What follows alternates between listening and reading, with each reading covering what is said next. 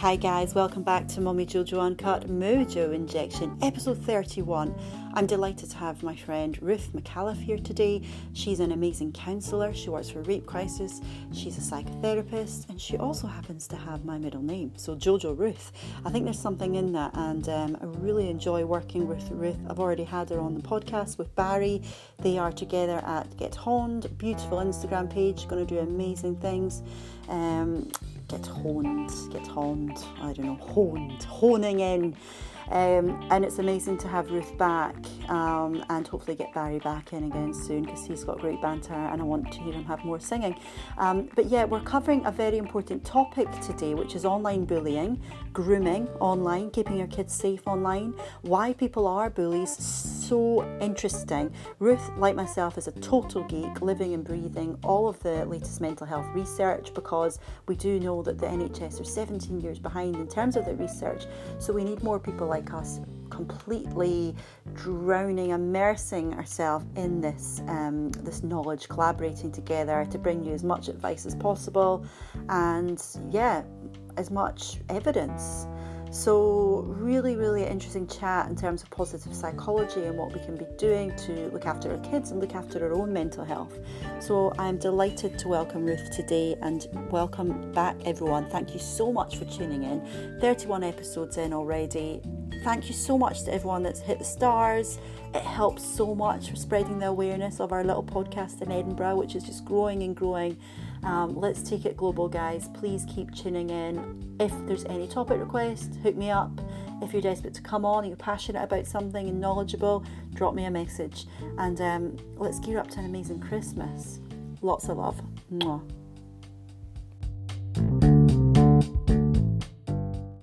I want to film it all I want to have it recorded. And it's like, yeah, to me, it's such a treat being able to have this time because it's like therapy Aw. and then thousands of people get to tune in. That's awesome. You get to give out like mojo injections. to everybody. There's so many of yours that I've listened to and went, oh yeah. No, totally. There's so many recently that I've sat and gone, yes, yeah. The PT one was so good. Oh. That was that was way back. That was that like, Michael oh, Eugene? yes. He's great. he He's was so good. And we sat and I actually sent that one to Barry because I was like, there were so many things in that. I was like, that's what we think, and he was like, that is what we Oh, think. should, well, we should do That was awesome. Um, because Michael's going to be doing some work at the Edinburgh Wellbeing Festival. Of course. Oh my god, that's coming back around again. Has that been a year? So fast, right? Yeah, No, it's has been that been a year. know. How did that happen? It's. I think I went to that yesterday. It's absolutely insane. God. So um, I'll have to introduce you guys. 'cause I think Barry and Michael would get on. Mm. They really would get well. on really And well. He was amazing. They were both incredible in different ways Mm. with the podcast, and they're both really good singers. I'd like to. Oh, get them to do a yeah. duet. Oh my god, I love it. But anyway, today, so just to the background. Um, Yes. Your name is Ruth. My name is Ruth. I'm Jojo. You're Jojo. but my middle name is Ruth. it's Ruth, which we only recently, I only recently discovered this when you told me. Yeah, because when I was Didn't know that. I really need a good counsellor and psychotherapist. Yes, that's the one. that's There's the so one. Many psychotherapists, psychologists. Oh, there's so many. so many, but basically you're trained to the, the brim with all the stuff. You're an absolute geek. Which I am. about I am a geek. Like I told you, I was breastfeeding at night, ten o'clock, doing a bit of research, reading some case studies, doing a bit, doing a bit of research, That's what like I a normal person. This is what I love. And you know, that's what we're all about. And the fact that your name's Ruth, I think I believe in signs, baby. It is a sign. Just round. yeah, I live around, live close. So, We may, we may or may not be neighbours. so du- du- du- dun dun dun. It's a sign. is getting hot. um, All joking aside, it's getting quite warm. I'm going to take my scarf off. so, what, what I wanted to talk to you about was I, I get messages constantly, and I have to be really careful what I say because most of, the messages I get are in confidence. yeah. So I had one this morning saying um, there's a mum at my school who's a complete bully. So it was a mum, it wasn't a, a child. Mhm. Um, and oh my days, they were saying, can you help me? Yeah. Well, I'll, I'll do my bit with Yeah. the content, Yeah. absolutely. Um, I get messages all the time about bullying in the workplace or if kids are excluded or just oh, so many messages. And So many. online and I've had loads of questions about today and people talking about the safety of their kids and grooming and Yep. you know what happens to someone if they're caught grooming a child and and adults. I don't really know where we should start because Oh my god, there's so much. I mean, mm. I mean, for obviously for background for me, one of my jobs is that I work at Edinburgh Rape Crisis. So I'm a counsellor there. I work with children and young people between 12 to 18. Wow. I have worked younger, but that is my current age group. Mm-hmm. And we do we see a lot of grooming. We see a lot of online grooming. We'll see a lot of in-person grooming.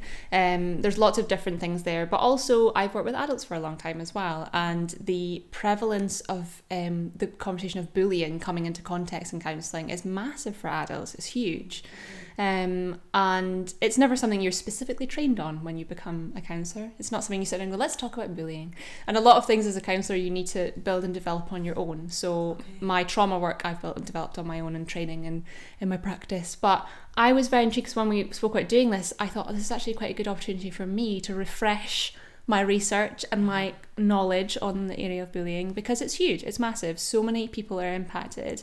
And I think everybody would be lying if they stood up and said, I have never been bullied or I've never been a bully yeah. or I've never been involved in bullying. And I think it's very with online today.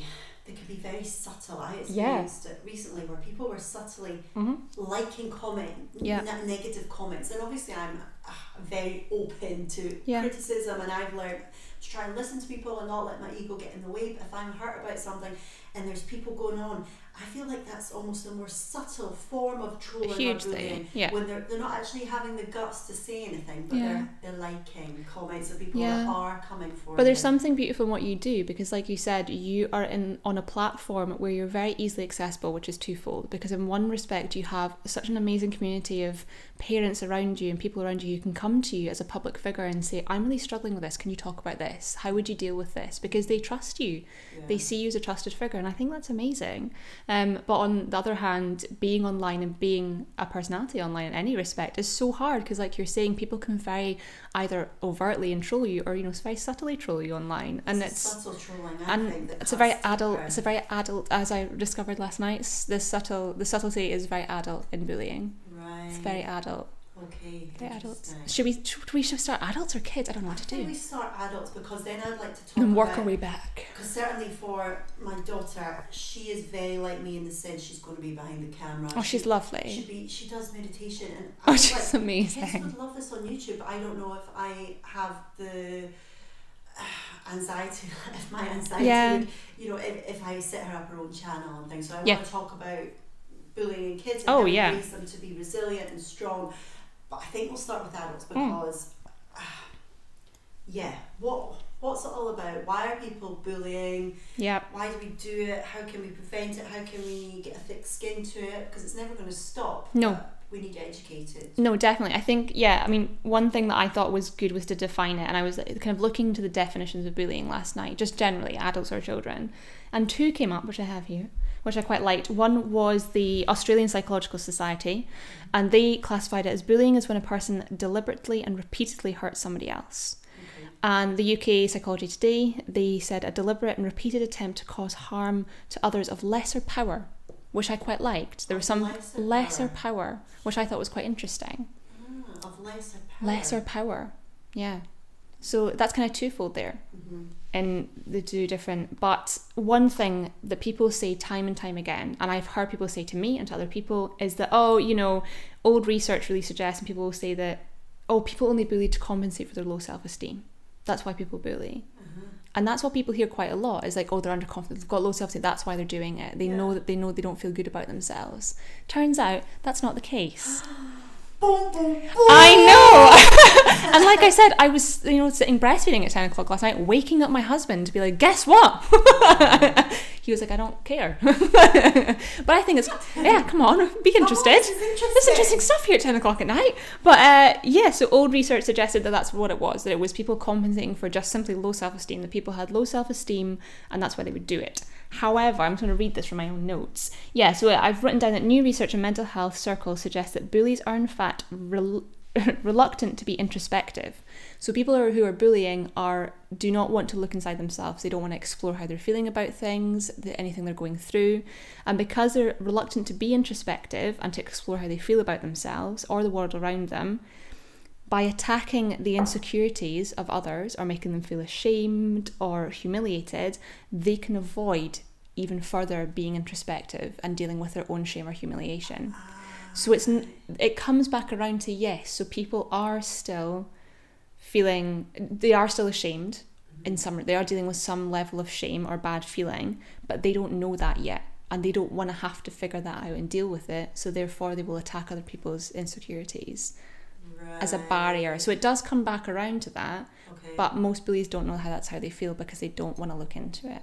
Right, okay, so they just kind of put on this facade and it is very easy to make someone a scapegoat online and, Massively. and to really go for it. Yeah. And then with that comes communities, Mm. you know, targeting people. And, and what I always say to my friends, and I, I, just, I don't know if it's an age thing, a maturity thing, or what, but I say, said to a friend yesterday, we were out for lunch, and I said, I would hate to be that friend that went home and spoke about you behind your back. Because Mhm. if I'm with you now and I'm having a great time, Yeah. and anything that happens I don't agree with, Yeah. I would tell you to your face. Mm-hmm. There's so much freedom in life of me eh, being straight and giving people all of you in honesty. Yeah. And there's this, I get this message, there's a lot of, you know, the, the playground mentality or anxiety with, Mm. you know, that kind of whispering, what are people Yeah. talking about? And you would think that would stop. You know, I speak in schools and you can see that, you know, kids are kind of whispering. Of course. But you think that would stop once we Doesn't stop. get through the kind of Yeah, because people will never stop having their own stuff. Everybody's always got something going on. Right. That's a big thing. In mental health, everybody's always got something going on, big, small, there's always something there. But bullies don't want to have to deal with what's going on for them. So by attacking somebody else, they can kind of avoid their own situation, their own feelings. Mm-hmm. So yeah, I thought that was very interesting. I didn't realize that. I didn't realize that that's kind of how the idea of oh they're just low in self esteem. They don't actually know they're low in self esteem. They might think they're absolutely fantastic. And I also found in research that for adults and for children, bullies for the most part are very popular. Right. There's some there's a link there between the popularity uh-huh. and the kind of reluctance to be introspective as well. So that's there's something there as well, um, which is quite and that's for adults and for children. That's really interesting. It's very isn't it? interesting. So, from a mental health point of view, Yes. I always say, you know, someone's been an asshole, right? Oh, yeah. In a traffic jam, I'll say they've probably got poor mental health. You know? and I always like to see the good in people. And Yep. I did a poll on Instagram, and they're like, no, they're just an asshole. um, and we can all be an asshole for stress or running Oh, yeah. or whatever. But where's the line between, right? Because a lot of people that write to me that have poor mental health Yeah. are the nicest, sweetest people, Yeah. right? I can't see them being a bully if Yeah. they have, they've got depression or anxiety, but I can't see them being a bully. I see them being really kind and nice. So, is bullying a choice no matter what your mental health is? Mm. Is a choice? That's a very good question. I'm not sure. I'm not sure about that. I think that if you are aware of your own mental health challenges in any respect, if you have that awareness, you can ultimately then have a level of empathy for other people Because you're aware. because you have an awareness. I think that's what I would say about that. That's that's not an overall counselor thing. That's just what that would be my suggestion. That because you have understanding of what you have been through or going through, you can therefore have a level of empathy on a different level for other people. Yes. We call it in counselling, we call it a touchstone. Okay. So you can have that touchstone for somebody else and go, I've not really dealt with that, but I could akin that to something that I have been through or that somebody I know has been through, and then I can touch on that a little bit and pull what I've experienced or what somebody else has experienced from that. So that's- it teaches us empathy. I think so. I think that our own challenges and our own ex- exploration of ourselves can, because empathy is a skill. Mm-hmm.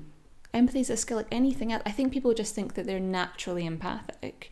But No. the reality is that empathy is a skill. We get trained to be more empathic as counsellors. You know, Yeah. I'd like to think that I'm just a fairy godmother. I'm not. You know.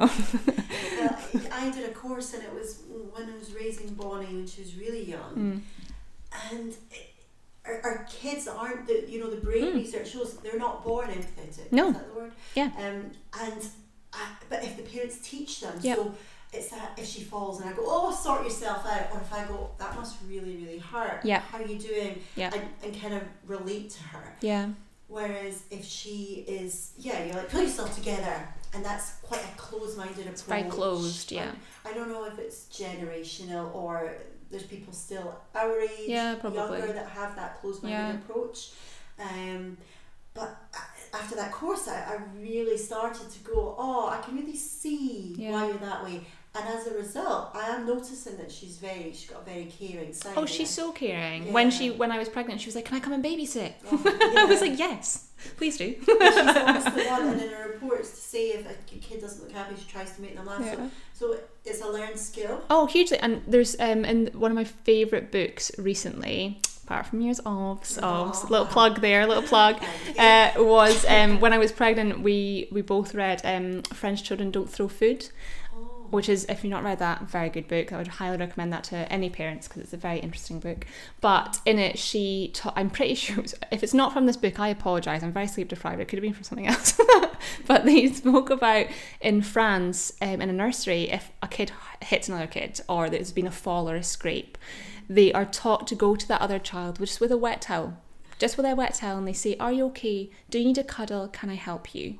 Even if they've done it themselves, even if they've gone and walloped that kid, they're still taught from a very early age in nursery to go over with that wet towel and, you know, that little hug and say, Are you okay? Can I help you? What do you need? Can we do that in the UK? I know. If uh, this book made me want to move to France. It's French, yeah, it gets a bit stick, you know. Oh, they've got it. The Parisian parents seem to have like it down in regard to pa- oh yeah, in regard to parenting. I read this book and just went, wow, it's a, it's an American mother, an American mother and a British father who raise their kid in Paris, kids, Wow. children. But um, yeah, worth it. But yes, that was one, and that is just teaching your children empathy. That it's is so just important. It's yeah. so because it's a life skill as an adult. And Massively. Found, like for my mojo, if I'm really listening and I put a, another book here, another book that's not mine, that's not yours. but this How to Win Friends and Influence People. Yeah, it's huge. I remember having I've not read the whole like I've been dipping in and out of Yeah. it and I need to read it again because I'm the sort of person that likes to underline books Then and go back. take notes and Yeah. go back. Um, but I remember I was having a tough time because I felt one of the things I've struggled with in my own growth is very easy to get defensive. Mm. You know, people see me as quite laid back, but I don't like getting criticism. I don't Yeah, think nobody likes getting criticism. Nobody. But I would rather be wrong so then I can fix it. Yeah. And I've no problem with saying sorry if I'm wrong Yeah. but with this, it was a situation with a friend a while ago, and I felt she was attacking me because I was working a lot and I was on my phone a lot. But Mm. actually, when I really got into her head, Mm. which talks about in this book, really just thinking, right, okay, it's so easy for me to say, oh, and uh, oh, who does she think she is? But Yeah. actually, she, you know, most of the time, people that love us have a point if they, you know, Of course. and it's just it's really taking that time to say right okay i see where you're coming from you don't have to totally agree No, but you're getting that touchstone again. You're mm. saying, okay, I can see where you're at just now. I can get inside your head a little bit. Feel where you are, and I can use some sort of touchstone to relate that to my own life or something Uh-huh. that I know or an experience that I've had. Yes. Therefore, the empathy becomes a bit easier. It becomes Uh-huh. you. You're never. One thing in counselling we say is that you're never ever going to experience something exactly as a client has experienced it. That's just life. That's normal. Yeah. But you can use those touchstones to be like, oh, right, I'm kind of feeling that. I'm kind of understanding that anger or that sadness, or I can relate to that a little bit more. And that's all you've done is you've just had that touchstone moment of, okay, what's going on for you? I understand this is not wholly about me because it usually isn't. yeah of course um, so don't take it that's the first chapter of my book is Yeah. don't take it personally Don't take it personally. Yeah, you can, and I, I think yeah, and it, there's a, I think there has to be a fine line though between people having to develop a thicker skin if you're a public person, but also people having a level of respect online that you would still have in person. and people just don't They don't, and it's a bit of a free for all online. I would say it can be, but and it's it's it's just as simple as it's a barrier. There's a guys there that they don't need to do it in person. You can be braver online. You can be, you know, and that's not always a, a good thing. I think yeah. That can be quite dangerous. Um, but I think there's also something to be said. I wrote this down last night, maybe 11 o'clock, I don't know, post breastfeeding. I wrote down that there's definitely, I do a lot and have done a lot of work with the young woman, I'm choking on tea, the young, the young women that I've worked with um, or who identify as being female on um, internalized misogyny, okay which is huge. okay And it's not to be confused with bullying because it's very different okay and I think that can impact. I think from teenage girls to, you know, older women in their. I mean, I've worked with women up to you know eighty seven who've experienced internalized misogyny. so talk us through what that is I can hear Barry in my head going, "God, you're talking about feminist stuff again." it's international men's day as well I know. So yes, internalized misogyny. We all know what misogyny is, but internalized misogyny is the idea that it's women attacking women for a specific reason. So it's as young women, we're often brought up feeling like we need to compete with each other. We're taught that we need to compete. Men really aren't taught that. They are told to be part of your football team. Team player. Team yeah. players, you've got to be a team player in all respects, support each other, Yeah. all these kind of different things. Whereas for women, a lot of time, and for girls, there's this idea that comes from society and family and peers and even teachers sometimes that, you know, you need to be pretty but not slutty and you need to be smart but not too smart and all these different ideologies about what it means to be female and to be feminine and that becomes really dangerous because it then makes women think that to be the pinnacle of all these things which are really hard to reach the only way to do that is to tear each other down Right.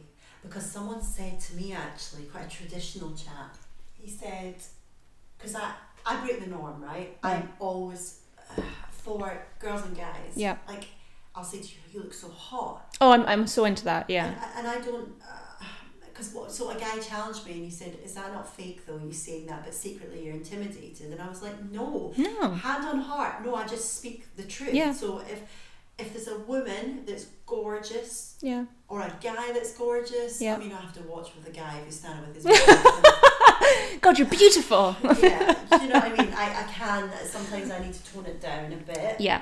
Um, but I am that kind of person, Yeah. and it is genuine. Yeah. I just love to compliment people. And Oh no, I agree that I totally agree with that. I have this whole idea that if you think something nice about somebody and it's appropriate, just say it. Just say it, Just say think it. That's weird. Oh no, I, I, t- I've taught this to my young women for such a long time that I've worked with, and they initially go, That's so weird, I'm not doing that. I did it when I worked in group kind of therapeutic situations for a long time. Mm-hmm. And initially, when we did this, they were like, I'm not doing that, that's so weird. Like, why would you make me do that? And actually, in a couple of weeks, they come around and go, I've realised that you've been doing that to me since day one. And I've only oh. just clicked, and it makes me feel so good about myself when I come in the room and you say, Oh, you've had your hair cut, it looks really good. Or, by the way, I meant to say to you last week that mask you made, it really made me think of X and Y, and I loved it.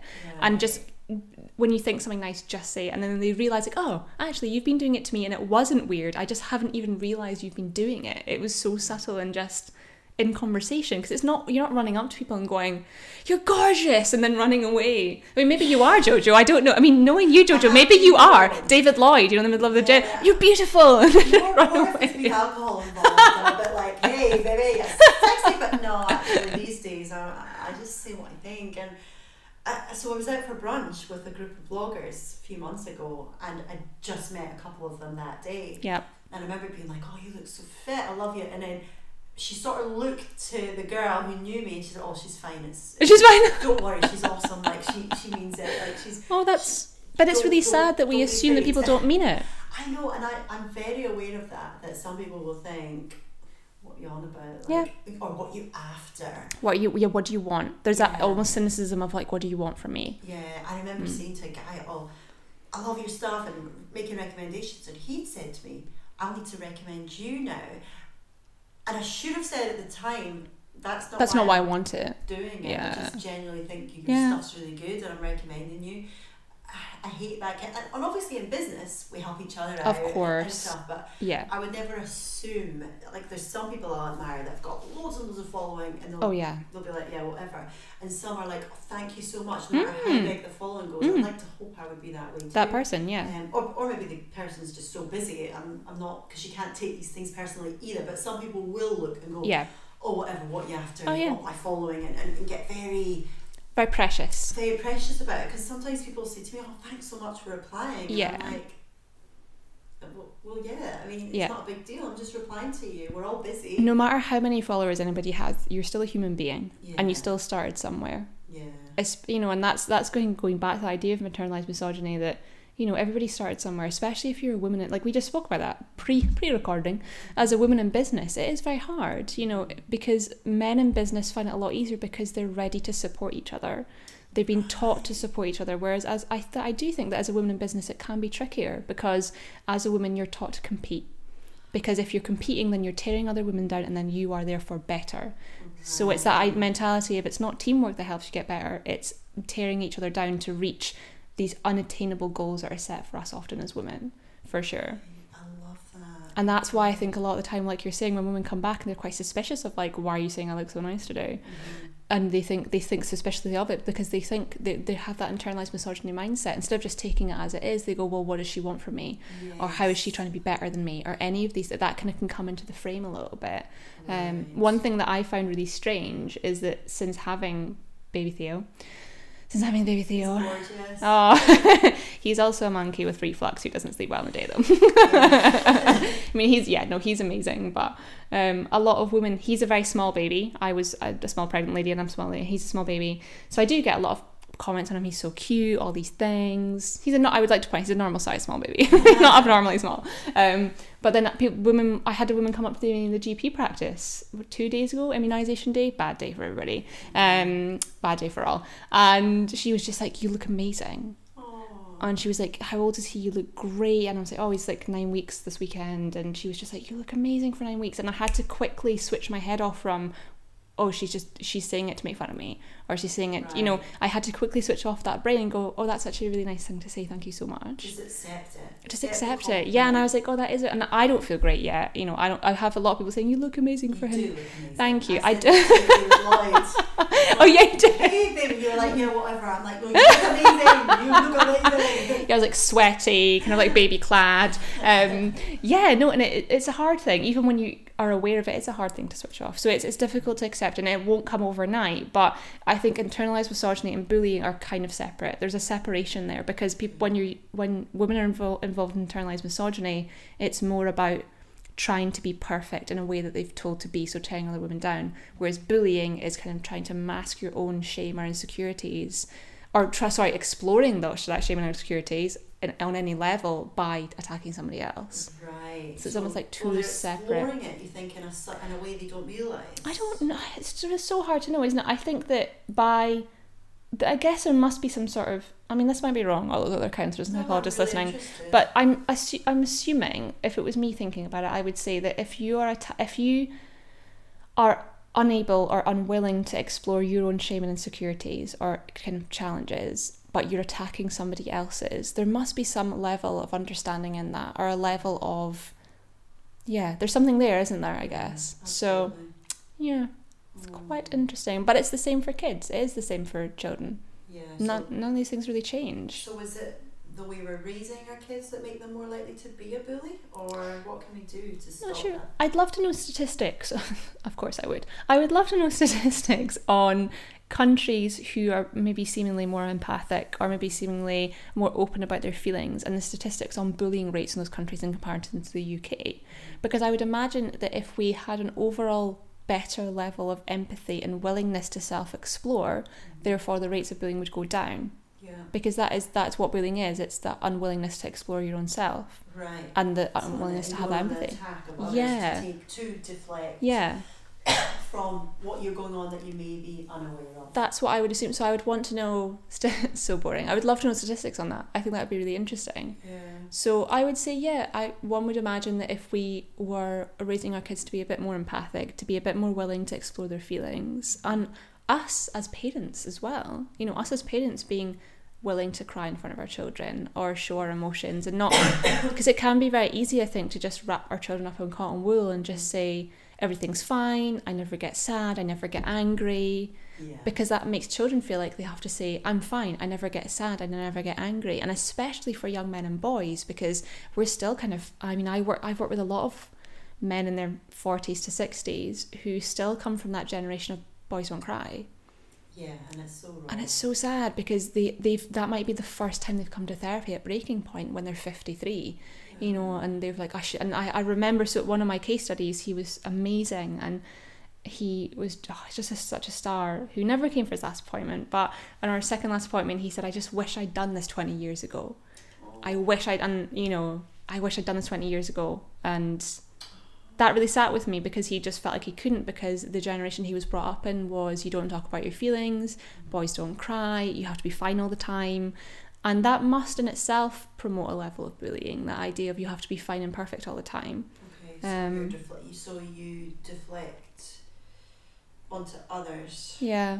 Um, so that you don't deal with the issues. Oh, yeah. You have to put on a brave a brave face. yeah totally and i think that that's something that's very important for me a lot of people will come to my home and will be my friend and say your home is beautiful or you know your you know your life looks perfect and i'm really quick to say no it's definitely not the case you know i look nice right now in this photo or my home looks really good at the second you're having coffee with me and my baby mm. but i promise you jojo that yesterday i had not hoovered and my cleaner hadn't been here and Yeah. You know, the room that everybody can't see and when they walk past my house was maybe the only tidied room in the house, you know.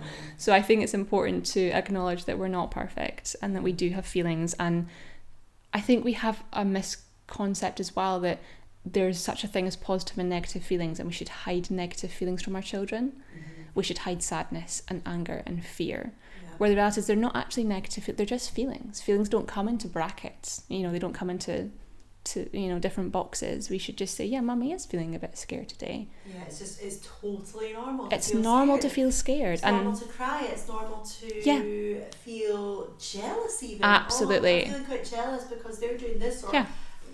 But it's okay because I know it'll be fine. 100% And then go actually because morning routine for me Ah. it, it helps me now.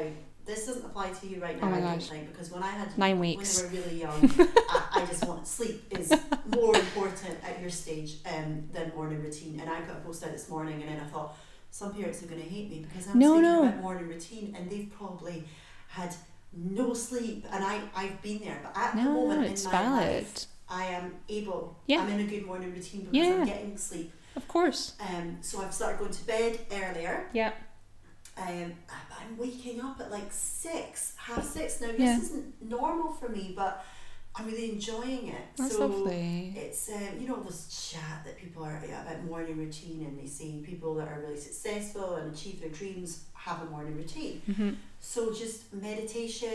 Um, Bonnie and I do it together some days. So this morning she just cuddled in, oh and the guys were sleeping, and we just meditated and cuddled and, and you know, spoke about what we're thankful for Yeah. and tried to really build ourselves up and this is what I like about myself yeah and and these kind of routines really help you to be happier and therefore nicer and Oh, less yeah. likely to be a bully. and also less less yeah i think it like we said it also helps you self explore if you're mm. doing things like as simple as i mean eating breakfast every morning Yeah. that'll set you off on a good foot yeah. it'll help you think clearer think straighter Mhm. m- mindfulness you know anything at all that sets your day off in a good res- in, in a good way Mhm. will help you have a clearer more focused head and if you have a clearer more focused head you're less likely to be ratty or annoyed or angry at yourself or other people or any of these things so I, I, I disagree with what you've just said there i think that you know even though theo's yeah like nine weeks old nine weeks old? Yes nine weeks old.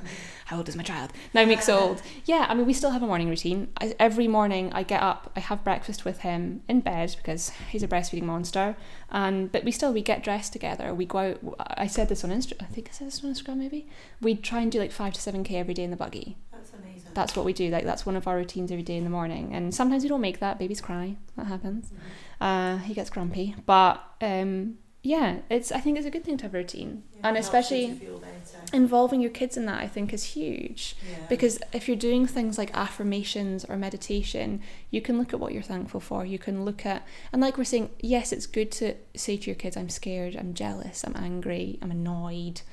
But it's also good to explain why. Mhm. And to ra- and if, if you're rationalizing why with your children, you're also doing it with yourself, even if you haven't yet done it with yourself. okay. So you sit and go, do you know what? Yeah, I'm sorry. Mummy is feeling a bit jealous today because mummy looks at other nine week old babies who don't have silent reflux, Yeah. who are already sleeping through the night Uh-huh. and and we know that we're not sleeping through the night yet and actually that's okay though because i know it's going to be a bit more difficult for you because you have this reflux and that's hard and Yeah. and then you start to rationalize it a little bit with yourself and you, then you can take that step back again and go oh yeah yeah you can have that self empathy and that self understanding as well by just talking it through with yourself and your kids love that. yeah i chat to Theo all the time we have good chats I mean, I think.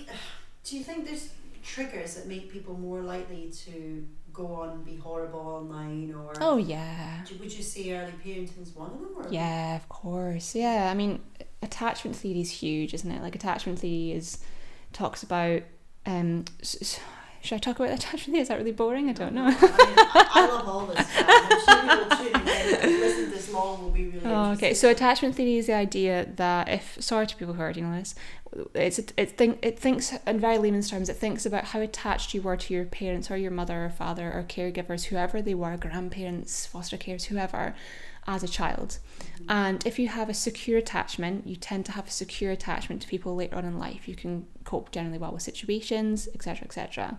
You could also have what is called an anxious attachment um, or an ambivalent attachment Okay. and it's that could be a whole other podcast. I won't ramble on, but um, people who maybe don't have as a secure attachment might. You, it doesn't mean that you will always have that type of attachment. You can fluctuate in your attachment style as you grow and you change.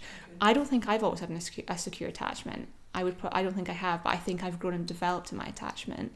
Whereas if you don't have a secure attachment, it can be easier for you to withdraw or to attack or to, you know, do you know be different ways in different situations. So I think that's probably partly, but I think it's also openness, conversation, being aware that it's okay to feel.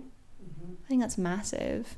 People who feel like it's not okay to feel will attack others who do think it's okay to feel. Right. Is this the, the snowflake society term that I've been hearing? Yeah. That really pissed me off. Oh, it's I- very strange. Yeah, I've, I've been a rebel against A rebel against like, the Don't use that term around me. No, I think it's it's very important that we're open about our feelings, and I think it's it's great that we're now kind of in a generation where we are starting to have more conversations about mental health and be aware of our mental health. But yeah, of course, I think if you're attacking people online, there's something going on there. Regardless of what it is, there's something happening there in your life that makes you feel like you need to go online and attack either people that you know or random strangers in either an overt or subtle way. Because the reality is that if you're sitting happy in the evening, you're not going to sit and go, I'm going to go and attack Jojo tonight. Right. You know? Uh-huh. Regardless of how you feel about something, I think. I think even if you're really angry about a situation, so imagine I had done something and people would find out.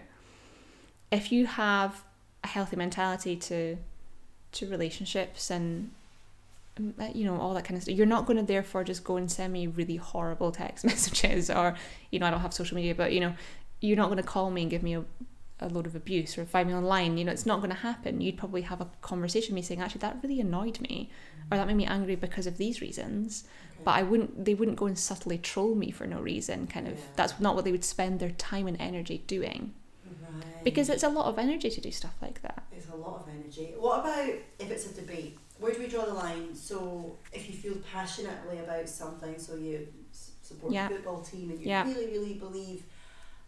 Do you agree with debates online, or do you think that's a form of Yeah. No. I think debates are fine. I think it's I I love a healthy debate. I think Barry would say that as well. We love a bit of a healthy debate. Okay. And I I do think debating is very important. It's the only way we can grow and develop our ideas and ideologies and philosophies. Mm-hmm. But I think there yeah, like you're saying there's a fine line. I mean, the definitions I think the way they speak about bullying if you're deliberate like they said if you're deliberately and repeatedly hurting somebody then it's not a debate Yes. then it's bullying Yeah. if you're having a debate, you're listening to both sides of the conversation. You're mm-hmm. saying this is my side of the conversation, but actually that's yours too, and that's pulling them both into the into the foreground and saying, okay, well, how do we discuss this then? In a sensible adult way where you're trying to have empathy in a way to course. say, I see that, Yeah. but this is how I feel, and that won't change. it." Exactly. Yeah, and you, and a debate can end with two sides still saying, I will not agree with you, Mhm. but it might still end with those two sides who won't agree with each other saying, but I kind of took something from there and I Mhm. understood that and I listened to this part, yes. which is important. Where if, is if Ah. you're just deliberately and repeatedly attacking somebody to hurt them, Ah. it's bullying. That's bullying. It's bullying. So attacking someone to hurt them. Do you do that, guys? Let's try to stop it. Um, maybe you are a bully and you don't realise that we can all be bullies. Oh yeah, I mean, I, like I said at the start, I think that if anybody sat and said, "I've never been bullied, I've never taken part in bullying," because you don't need to be a bully to take part in bullying, Mhm. and that's something else as well. There's always going to be a bully, Uh-huh. but it it's not. You don't need to follow the bully, Yeah. and that's hard. It's really difficult. One of the the few things that sticks with me. I don't know if I said this on my last podcast. So one of the few things that sticks with me from my childhood was that I was told that never be afraid to be the first person that says yes or no right. against everybody else. Ah, That's very powerful. If powerful it's so powerful. you Yeah. even because you said earlier, a lot of bullies are popular. Yeah. So, uh, what makes them popular? Is it an attractive, like, is it a trait? I'm not sure. I didn't get that far into the research Burberry fallacy last night, Let's but there's something there. Let's hypothesize. I'm not sure. I mean, I guess it would make your bullying more successful if you're popular because you already have a following. Mm-hmm. So therefore, instead of just one person bullying somebody, you have a group. It's a group mentality. Yeah. if that makes sense. So it Uh-huh. might not be that bullies. They've obviously said it's it, it, statistically it's more likely that bullies would be popular.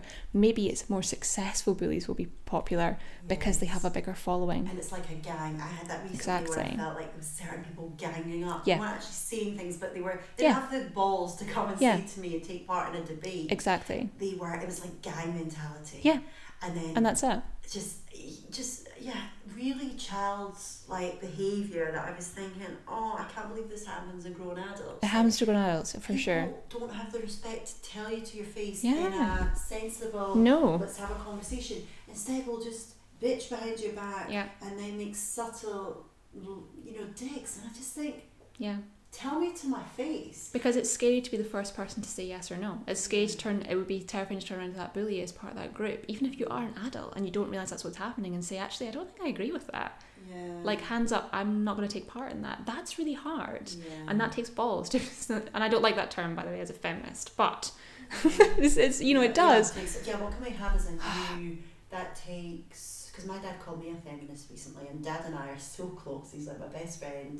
i love that so, so nice So good. He's in Yeah. such great form at the moment too. And um, what would what would I call? do you know what there is a term for it and i can't think what it is and that Not tits. yeah no it is i know i know god i need to think about that we'll think about that one Right, we'll think of a new one. But you need to comment if you. Can I know. If you know what it is, I feel like I should know. But just the severe sleep deprivation of only getting like three hours at a time, it does. It takes its toll. You're, um, on, you're on top considering I would not have been as sharp as a button. Oh God. Um, I'm not. I'm not. But yeah, I mean, it's it takes a lot of guts to sit there and go. I'm going to step away from this, even as an adult. That's really difficult. mhm. And the one thing that I experienced recently was I hated the newborn stage. I really didn't enjoy it, and that was it's so hard. It was for a variety of reasons. I we don't have a lot of close family here. Um, my friends are amazing and very, and my family are too, but we don't have close family here. You know, Bonnie wants the babysitter. Oh, I mean, Bobby was, yeah, for sure. She's coming over, you know. And um, Theo was very unwell when he was born. We didn't know why for a couple of weeks until he was on, and he's a lot better now. He's on medication, which is fine. But um, it was really rough. It was really rough, and I, I felt like everybody around me was saying, going, "I love the newborn stage. It's amazing." And I'm sitting there going, "Am I a horrible person?" Were you were you being open about how you felt about it? No, I was totally hiding. I just wasn't saying anything. I was totally hiding it. I was like, nope, just not as you do. I'm just not going to say anything. And I thought, oh God, I'm really struggling. I'm really not enjoying this. I love my baby. I adore him, but this is te- this is like hell. But that's a shame that you felt you couldn't see that. yeah, I felt like I couldn't say anything, and all these women were saying it's amazing. And then I listened to, um, I was telling you, I was listening to Happy Mum, Happy Baby with Gi Fletcher, and the amount of people who came on our show, and they were like, it's totally normal to think it's hellish if you don't like it. And I was like, thank God. Wow. And as soon as I said it to a couple of my friends, they were like, "Oh yeah, no, it's terrible." Yeah, And I felt like hard. it's, but that was me being the first person to say yes or no, to be the first person to say, "No, it's so difficult and it's so hard and there's all this milk and oh, it's, your it's body and hard. oh my god, there's all this stuff going on and your baby's crying, you don't know why and yeah. oh my goodness and yeah, but by, by I kind of opened that discourse with a lot of my friends who either went, "Yeah, it was really hard for me," or "It's currently very hard for me. I'm struggling too." yeah. But no, it's really it's it's difficult to be the first person to say yes or no. And I think that would be one thing that I would encourage people to do is bullies aren't always aware they're bullies because of what they're doing, because they're masking their own introspective exploration. But I think people who follow bullies probably are maybe a bit more aware of what they're doing mm-hmm. because it is scary to turn around to somebody as an adult and say, I don't agree with you. But I would, I would really encourage people if you feel safe enough to mm-hmm. turn around in a, in a, in a, in a healthy way and say, actually, I don't agree with that. Or I don't really want to do that. Or actually, I think I am just going to talk to Jojo on the playground. Yeah. You know? Yeah. I think that's fine. It's okay to be that person because what I've learned is that as soon as you say whatever other people are not saying, people turn in and say the same thing too. And say, oh, actually, I was feeling that way as well, but I was too scared to say anything. Yeah. There's something in that. Yeah. So I would encourage people to be the first person to say yes or no Yeah. because it's always going to help somebody. Yeah, it's definitely. I mean, I t- I see squabbles online a lot, and I don't have the time to get involved. Oh no. And but sometimes, you know, if you hear something, you think, oh, that's so not right. Yeah, You know. And yeah. You could be there all day because Oh my god, yeah. or a, a breeding ground. I had so a question I had was Yes, someone fire questions. someone at school had been bullying someone, but the person was in a, a position of authority. Oh, it's so hard. and it's gone to their head, and they're Mm. attacking. Yeah. What can I say to that person? So is this an adult or a child? An An adult. Yeah, I mean that's a big thing, and that's one of the definitions we had at the start, which was a deliberate and repeated attempt to cause harm to others of lesser power. Mhm. That's a big one because when you're in authority, you do instantly have a promoted level of power in the situation, whether it be because you're in a career, because you're in a family, you know, it could be anything. I mean, a few things that I read about that really sat with me.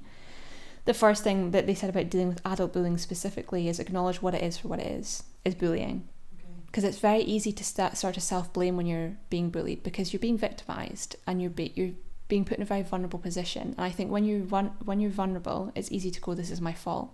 I've done something. This is this could have happened if I had done X or Y." No, not at all. The reality is is bullying for the sake of bullying.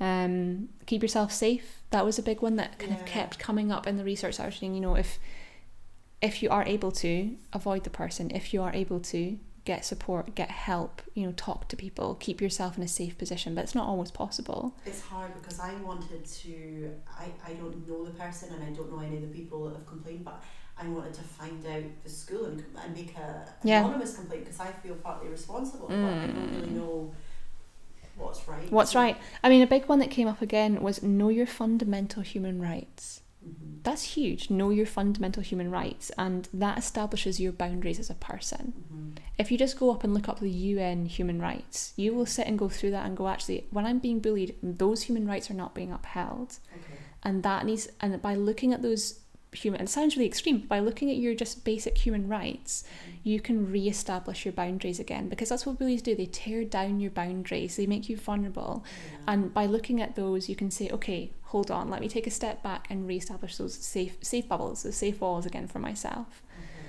i think that's quite big um I like that. yeah um surround yourself with cheerleaders and be kind to yourself.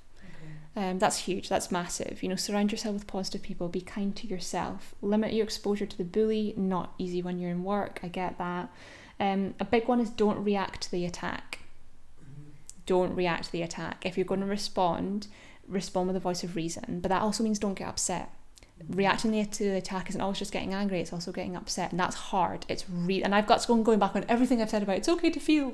But when it comes to bullying, Uh-huh. that's what the bully wants. The bully wants a reaction. Yeah. And if you don't react to the attack, it's taking that step back. Yeah.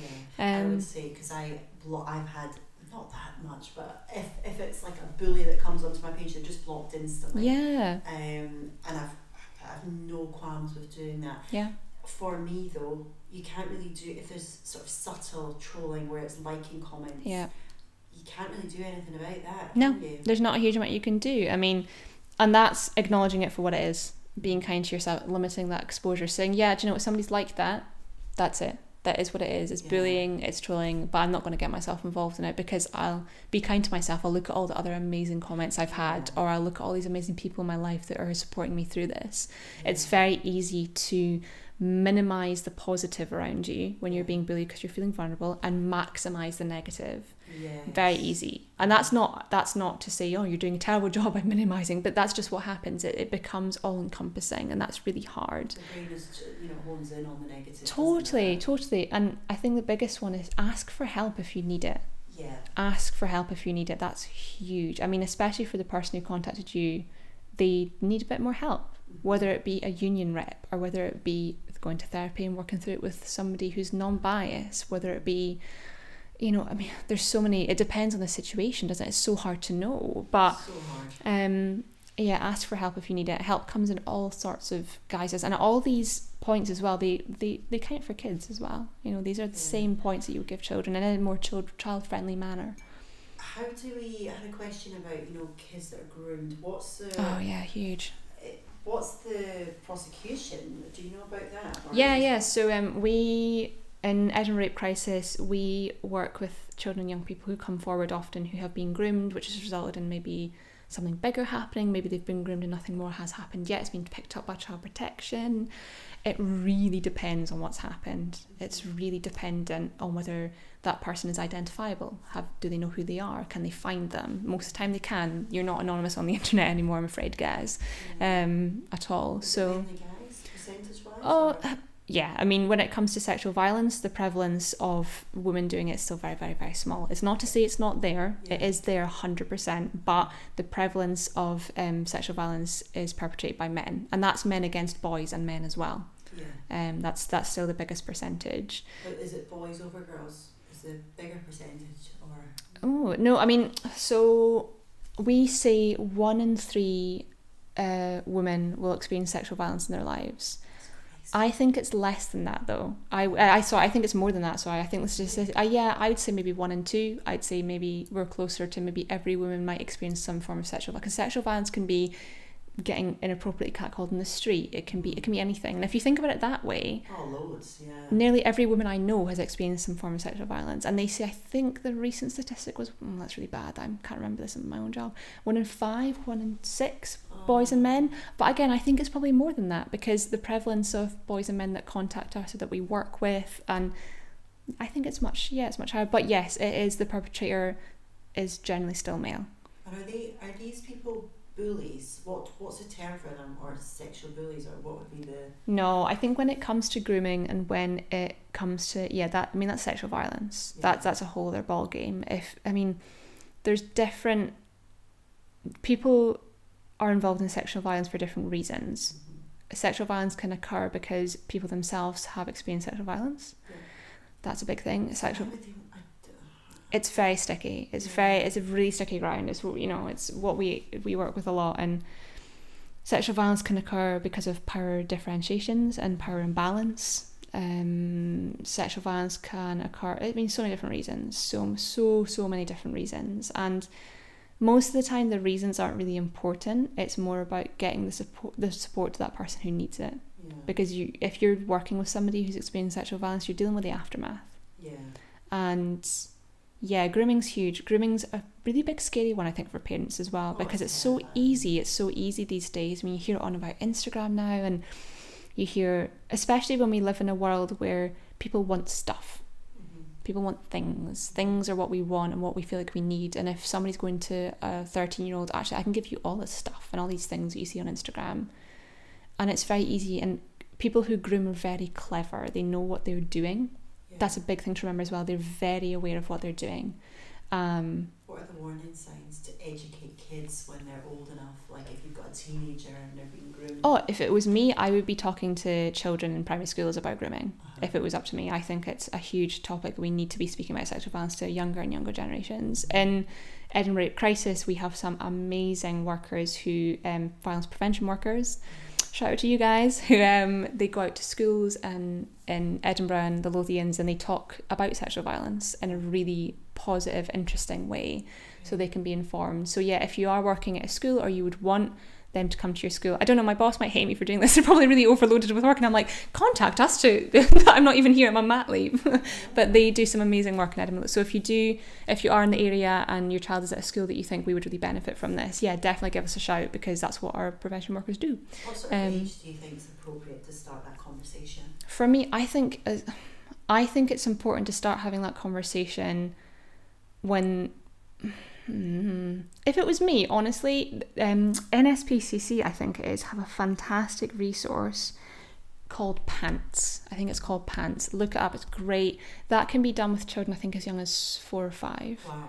Um, and that talks about who should be allowed to touch your pants. Okay. It's as simple as that. Yeah. Who should be touching your pants, who shouldn't be touching your pants and it's a lovely it's animated it's really lovely it's very colorful and bright and kids love it it's a song it's great it's very funny but the underlying concept is about grooming and about sexual violence and it's really important that we have these conversations young so actually if they are five or six or seven and they say oh hold on i remember pants and actually that person shouldn't be touching my pants mm-hmm. because w- with these these people they're, they're doing this are they saying you were saying about things. They're trying to lure. Sorry, yeah, we totally to- to totally sidetracked there. Yeah, so I mean, warning signs of sexual violence. Ooh, I mean, so many things. It's really tricky. I think if a child starts exhibiting any sort of challenging behaviour, and when I say challenging behaviour, I don't just mean kicking off. I mean being really withdrawn, not seeming like themselves. Um, if they suddenly start to have a lot of money, if they suddenly start to have things that you're like, I didn't buy that, and they kind of give a strange reason for it. Um, it's not always easy to tell if your child has a lot of money. I really appreciate that they can hide it, but yeah, if they're if they're suddenly feel, it feels like there's a lot of cash flying around, if there's they've been bought things and stuff, if they are, I mean, this is a difficult one as well because I know a lot of our children spend a lot of time online. A lot of adults spend a lot of time online, but if they are spending increasing time and time online, if they're disconnecting from their friendship groups, Right. um, things like that because people you know ad- adults or teenagers who groom children and teenagers they want to try and disconnect you from the people who love and care about you as well because that makes you increasingly vulnerable Uh, so if you see that person disconnecting a bit more right. drifting away gravitating to their room with the tablet. um, absolutely, yeah. and even just little things like if they've suddenly got a new best friend that nobody seems to know. You know, if they've suddenly got a confidant that is giving them all this advice. And a really big one is that, as much as we never want to think about it as parents, if something is already happening physically that you're unaware of, overly sexualized dressing, behavior suddenly from your child, knowing things that they shouldn't know, voc- vocabulary they shouldn't have. Um, but again, becoming withdrawn, maybe covering up. You know, not wanting to be touched. All these there, there could be a, it, it can be both ends of the spectrum. You know, very extreme both ends of the spectrum. Um, yeah, but I think that if you are ever concerned, just say something. That's a big thing. Anybody who works in schools will know about GIRFEC and medical, you know, keeping everybody, you know, it's everybody's job to keep children safe. And that goes down for us as well. And it's okay to be the first person to flag something and say, I'm not 100% sure about that. If you're a teacher, if you're a doctor, if you're a nurse, if God, if you're anything at all, if you're the lollipop man or lady, if you're really going, something's not sitting right with me there, it was a tiny little thing, it's okay to say it. It's okay to go forward and maybe speak to the school and say I maybe saw something or I wasn't sure about that. It might come to absolutely nothing, and that's great if it does. You know, if it was just something and nothing, great. But if it's something bigger that's going on and you've been the first person, you could do a lot to save a child or a young person from getting in, you know, just yeah into further trauma. So Great. yeah, Um, we've got time for one more question. go for it. Um, so a child's been bullying. Mhm. You see the child has been bullied. Yeah. Can what's the advice? Do we approach the parent Ooh, good the question. that's doing the bullying? I think as a parent, it can probably be quite hard for a lot of parents to admit their child is bullying. Mm-hmm. That must be quite hard to sit and say my child is a bully. I would, I, I- if I if I had any feedback, I can Yeah. hand on heart say I'd be investigating it, Yeah. and I, you know, Yeah. my kids would be Yeah. in trouble. I think it's down to do you know the parents? If you know the parents and you think they're going to have that open conversation with you and you can say, do you know what, there's something not right between you between our kids, Mhm. they're not getting on, I think there might be bullying. If you can have that open conversation and you know that those parents will go, well, hold, like you're saying, I'm going to investigate, like, let's get to the bottom of this, let's sit down about this, I'd say go for it. Yeah. Um, if you think that that might not be the case or maybe you don't know the parents, you know, approach your school. You know, Right. if you can have that conversation with your school, maybe I don't know how the the school setup would be in your school, but you know, speak to the guidance teacher, speak to your, you know, school teacher, speak to anybody in a position of trust that you do trust. Yeah, that's the Um, worrying thing though, because at schools, you know, you would hope you could trust them, you would hope. but you think, oh, what if they're friends with a parent, or Yeah, you know? it's really it's really hard. It's, yeah, it's really really tough. So I would say go to a person in position of trust if you feel like you can't talk to the parent. I would say it's never a good idea to approach the child. That would be my advice. I wouldn't approach the child. I think that could cause a lot of animosity. Again, it's thinking about the shoe on the other foot. If some parents are suddenly approaching your child, you'd be a bit like, well, hold on. You know, what's going on there? This seems a bit this seems a bit much. So Depends on the age of the child as well. yeah, I guess. I don't know. I think it's really tricky. But I think if there's obvious bullying going on, it's talking to people in a position of trust because the reality is it can't continue. Yeah. And if it is let to continue, it probably will. Um, and if a child is bullying, it's going back to what we said before about there's something underlying going on that they don't want to explore. Mhm. So it's not just about helping your child not be bullied, it's also in part about helping that child who's bullying understand why they're bullying and what's going on for that child as well. Yeah, why it's happening. Why it's happening. Because this is serious. People are committing suicide. Over, Oh, massively, yeah. I mean, this isn't just a topic. I mean, No, this no. life changing. It's massive. So it's something that we need to work harder to raise more awareness about. And Yeah. I've actually learned loads from this conversation, so I'm really excited to share it. From my from my Um, nighttime breastfeeding research. No, you've absolutely smashed it, and I could talk about it easily for another hour. Oh, for sure. Um, but we can do more stuff, and um, I just thought that was really, really useful. So thank you. I hope so. So much. But I Um, think yeah, if anybody does have any more questions, feel free to fire them over. We can definitely talk about it. And if you you can you can just text me and I can answer them via text, and you can pop them up if you want today or when whenever this po- well not today. See, Jojo, I don't live in the land of podcasts. Yeah, I don't I live do in the land of. I do batch a lot, but um, But yeah, when it goes up, if you want to have that day be a day where people can ask me questions and I can answer them on, you can answer them on your Instagram. Oh, we could do like a live or something. Yeah, that. of course. like to learn how to do Absolutely. lives. Yeah. Yeah, what we could do is put put the podcast in, and we could have questions. Absolutely, we can have questions. Yeah, yeah, to go for it, that'd be fine. So yeah, people get your questions ready if you would like. Fabby. Right. That's all right. Well, I've got a school run. You've probably got a baby that's. I've got somebody to breastfeed, you know. do you want to do a song for the road, or you don't really want? to? Jojo, we both know that I don't. I mean, Barry is the songmaster in our duo, Oh, and he's Barry, not to come here. He's not here. What song would you like me to sing later to end it? Do you know what I? What I've personally been finding very empowering recently, recently is anything regarding to Beyonce or Destiny's Child. Oh, love it. So I would say something that's quite empowering. Get, something uplifting on. I love a bit Uh-huh. Beyonce. Love it. Absolutely love Very it. Very anti-internalized misogyny there. Perfect. Yeah. So And- Beyonce? Should we be a bit more Beyonce? We should be a bit more Beyonce. She's not, she's no bully. She's she? no bully. She's very inclusive. She's just like, get your stuff together and come with me. Yeah. And this massive dance routine in my video. She's a great woman. She's an amazing woman. She's brilliant. And I mean, look how good she looked pregnant. Oh, I mean, hashtag well Jill. and admitting it. and admitting it's okay to be jealous of Beyonce pregnant. Oh, it's fine. We're all wonderfully weird, guys, but let's be kind. That's what we can take from this. Yes. Kindness is so important in this day and age. And kind to the pregnant lady who probably said something's wrong because she's very sleep not pregnant. Oh my god. Kind to the woman who's no longer pregnant but very sleep deprived. So if anyone trolls and you're getting blocked, so um, but if I did say anything wrong, please correct me. yeah, yeah, you can, you can. I, Fire I don't on. think you did. I, I think bang on, and you give me loads to think about. But yeah, any trolling block, but any healthy debate, we welcome. Too. Oh, definitely. Um, but we don't welcome bullying. So um, thank you guys. Thank you so much. For Thank you for having me back. Star. Thank you. And uh, we'll keep everyone posted on where to find you and when your uh, new website launches. Yay, soon. year. So Soon. we're very excited for that and um, all that you and Barry are doing. Um, so loving it. Thank you so Thank much. you so much. Thank you so much, Ruth, you beauty. You are an angel, so I think we'll go with Halo. Barry, where are you when I need a duet partner? Come back soon, Barry. Maybe you can do a karaoke with uh, you, Joa.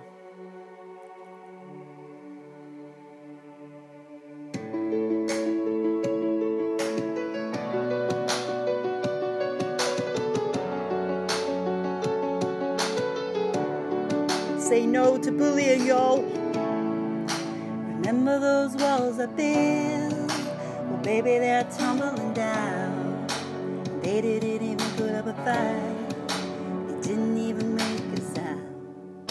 I found a way to let you in, but I never really had a doubt. Standing in the light of your halo, got my angel now. It's like I've been awakened.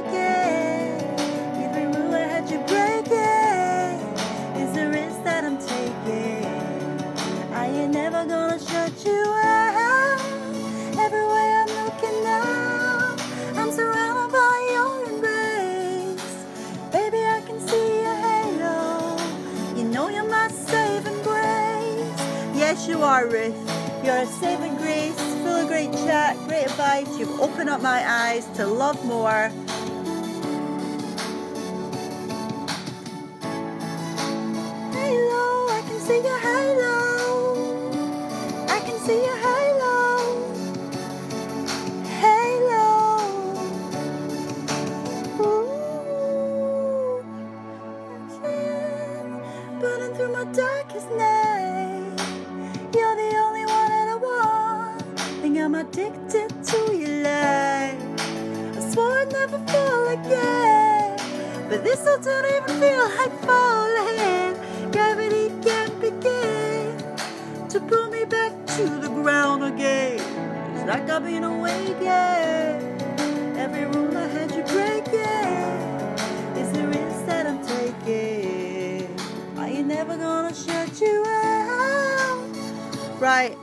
Lost my voice. This is a very hard song to sing, so um, sending all my love to you all, guys. Thank you for tuning in. Um, hope you sang along with me there. Mwah. Peace out.